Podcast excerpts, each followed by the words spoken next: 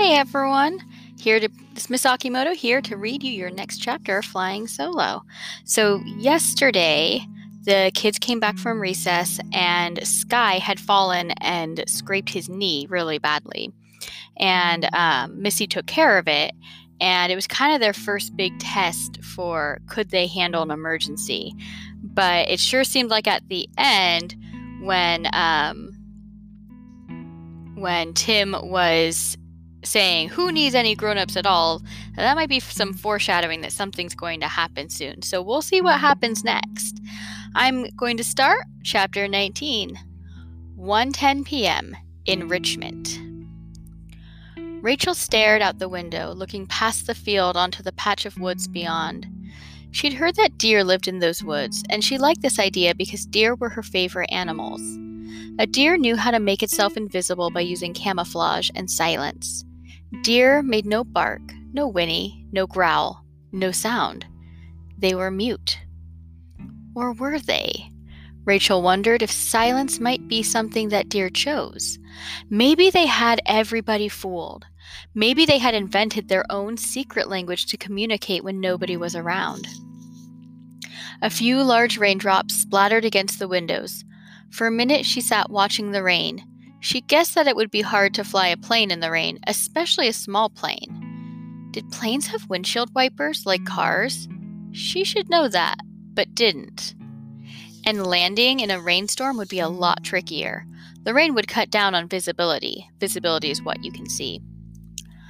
Rachel looked past Sean O'Day's face to the window where the droplets were bouncing off the glass. The rain was starting to fall harder now. She thought of the silent deer getting wet in that patch of woods. Corey jumped up to close the windows. Hey, we've got to go to enrichment, Jessica announced. Thank you, five points below genius, Tim said. Shut up, you troglodyte, Rhonda shot back. What's that? Tim asked. Look it up, Rhonda told him smugly. Look it up, he mimicked. Um, just so you know, troglodyte is someone who is like beneath you. It's like um, a peasant. So if you call someone a troglodyte, you're calling they're you're saying that they are like subhuman. Enrichment was the program for gifted students. Early in the school year, Rachel had gone to enrichment too, but when she stopped speaking, Mr. Doblin dropped her from the program. I don't want to go to enrichment, Jessica groaned. I must go to enrichment, Christopher said. I must feed my brain. I'm gifted. You've got a gifted belly, Tim said, nodding. Shush, Karen said. She looked at Jessica. You know, I don't really feel like going either. But we have to, Jessica said. Mr. Doblin will come after us if we don't. We're getting all the enrichment you can ask for right here, Karen said. Let's skip it today. Skip it? Christopher asked. How you gonna manage that? Just watch, Karen said, going to the phone behind Mr. Fabiano's desk. She picked it up and dialed a number. Order me a pizza while you're at it, Tim suggested. Mr. Doblin? Karen asked. Hi, this is Karen Ballard in Mr. Fabiano's class. We were wondering if maybe we could miss enrichment today. Yes, sir. We're doing a project here in Mr. Fabiano's class. Uh, sort of like an independent study. Vicky giggled at that. No, sir. Mr. Fabiano is absent today, Karen said again. Pause. Yes, sir. Another pause. Karen smiled. Okay, I'll tell them. Thanks, Mr. Doblin. She hung up the phone. That was a close call, she said, grinning. For a second, I thought he wanted to talk to our sub. Anyway, it's all set. We're staying right here. Amen, said Jasmine. What about me? Sean asked. I gotta go to resource room. I'm already late. Everyone turned and looked at him. Does Mrs. Zametti really help you? Robert asked. I went to her last year. I think she's an alien. Seriously, she's nice, but she's from another galaxy. Fact, Christopher said. He looked at Sean. You really have to go? Sean shrugged and lowered his eyes. It was no secret that he was a poor reader. My dad showed me this trick, Robert told Sean, for remembering stuff after you read it. I can show you, it's pretty easy. So it's decided then, Karen said. You're staying. We need you right here.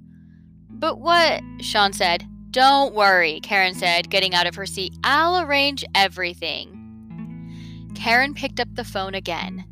No answer, she said, frowning. Then the door opened and Mrs. Zametti herself walked into the room. Rachel sat up with a start. Come on, Sean, Mrs. Zametti urged from the doorway.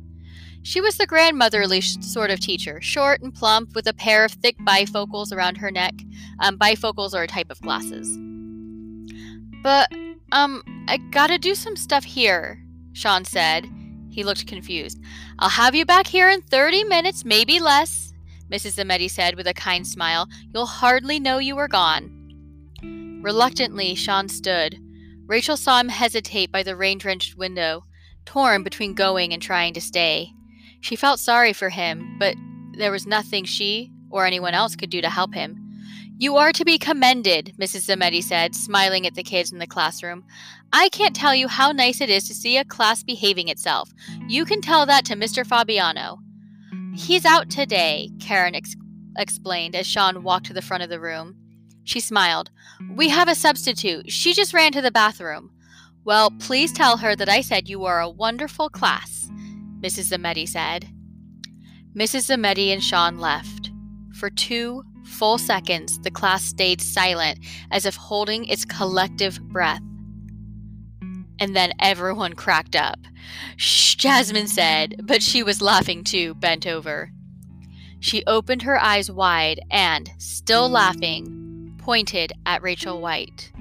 The whole class looked and saw what Jasmine had seen a small smile on Rachel's face. So remember, Rachel has not smiled in six months, and she just smiled. So it's a pretty big breakthrough.